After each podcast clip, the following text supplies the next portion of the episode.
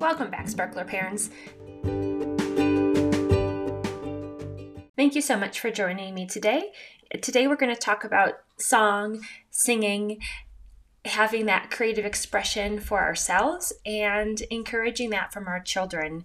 One of the ways that we can really connect with our kids is through songs because our little ones are so receptive to that creativity, the rhythm of the music, the rhyming, and we can create a connection with our kids. So even if you don't know nursery rhymes or you don't know the latest fad song, Baby Shark, Daddy Finger, uh, you can kind of follow along with your kids' lead of maybe what uh, shows they might like to watch or maybe um, something that they sing in daycare.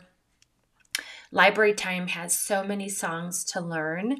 And if we're talking about older children, um, you know, they develop a love for music really early. So having a variety of music playing, um, music that you're interested in, music that your partner's interested in, and kind of seeing where their interests lie and encouraging that, whether that is just by listening to the song and asking questions about how that song makes you feel, or um, noticing yourself how different songs do change our mood.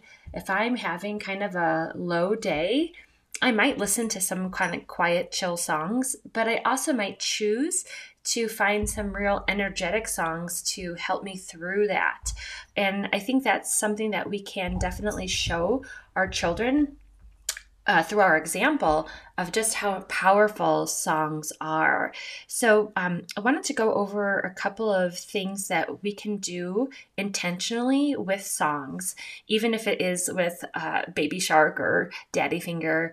Um, you know, all these songs that we kind of get stuck in our head and we feel like, oh my gosh, are we going to have to sing it again? But if we can think about it in a way of helping create that bond with our children and also help develop um, some of their developmental uh, motor skills, language skills, social emotional skills, all through the power of music. So, you know, just even humming the song without even using any words, just humming, um, that does activate our vagus nerve, which can help us return back to calm. It kind of puts the brakes on for us. So, humming a song and encouraging your child to hum along with you is a, a nice way to change up a song that uh, maybe you've sung ad nauseum, um, and just kind of noticing what changes you do feel in your body as you hum hum the song and feel that vibration of your voice uh, within your body. Uh, you can also make up your own lyrics. Maybe you do take a song like Twinkle, Twinkle, Little Star or row, row, row your boat, but you make up some silly lyrics for your own children, whatever fits the, the situation. I did this a lot for just regular activities like washing hands, um, like the sequence of washing hands or the sequence of brushing our teeth. So you can make up your own lyrics to songs or uh, melodies that you already know when our children are beginning to become verbal and starting to learn new words, one great pre literacy skill is to um, fill, let the child fill in the blank. So if you're singing a song like Twinkle, Twinkle, Little Star, once they kind of know those words and you know that they are going to anticipate what's coming next, you can actually wait.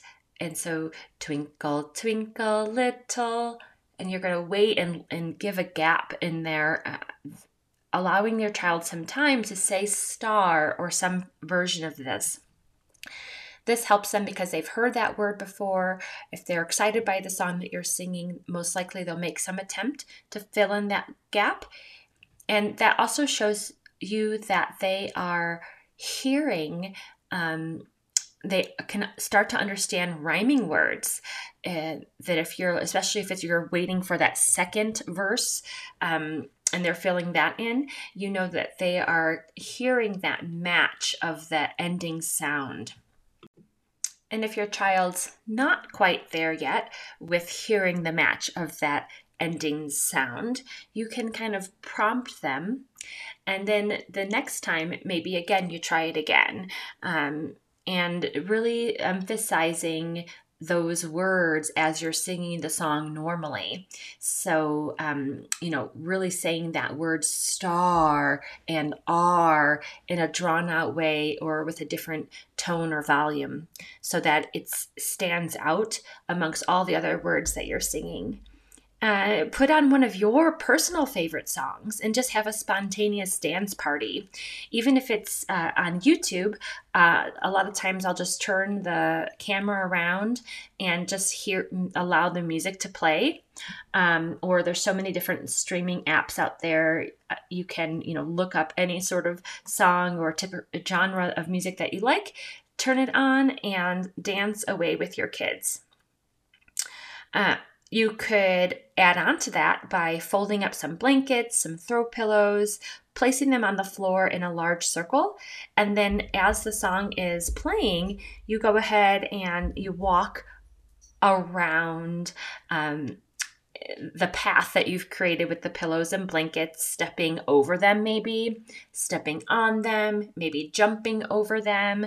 And then you could say something uh, like a, a, magic word um, like rock star or freeze and then they have to freeze in place or they have to stand up on their pillow um, almost like musical chairs uh, and they can dance until you tell them to start walking again. So it's kind of like a variation either on the freeze dance if you used freeze or if you wanted to do it more like musical chairs you would have enough um, pillows or platforms out there for your kids to to stop on and then you could take one away if you wanted to have that level of competition. So those are some ways to incorporate songs into more of a interactive experience for you. And then of course it, it's always great to kind of reflect either right after the experience or maybe later on in the day maybe during a car ride, you can kind of bring up, boy, that was a lot of fun when we danced this morning. How did you like that? Um, if your children are smaller, just letting them know that that was a real special time that you had this morning and, and allowing some time for reflection, allowing some time for your kids to grow their awareness of an experience.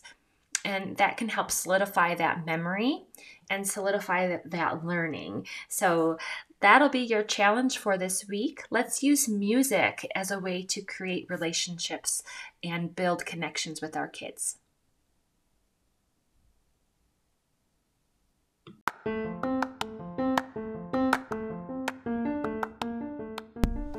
I hope you're really enjoying these episodes. Remember, if you're looking for more meditations or more activities that you can do with your child, you'll find those in season three.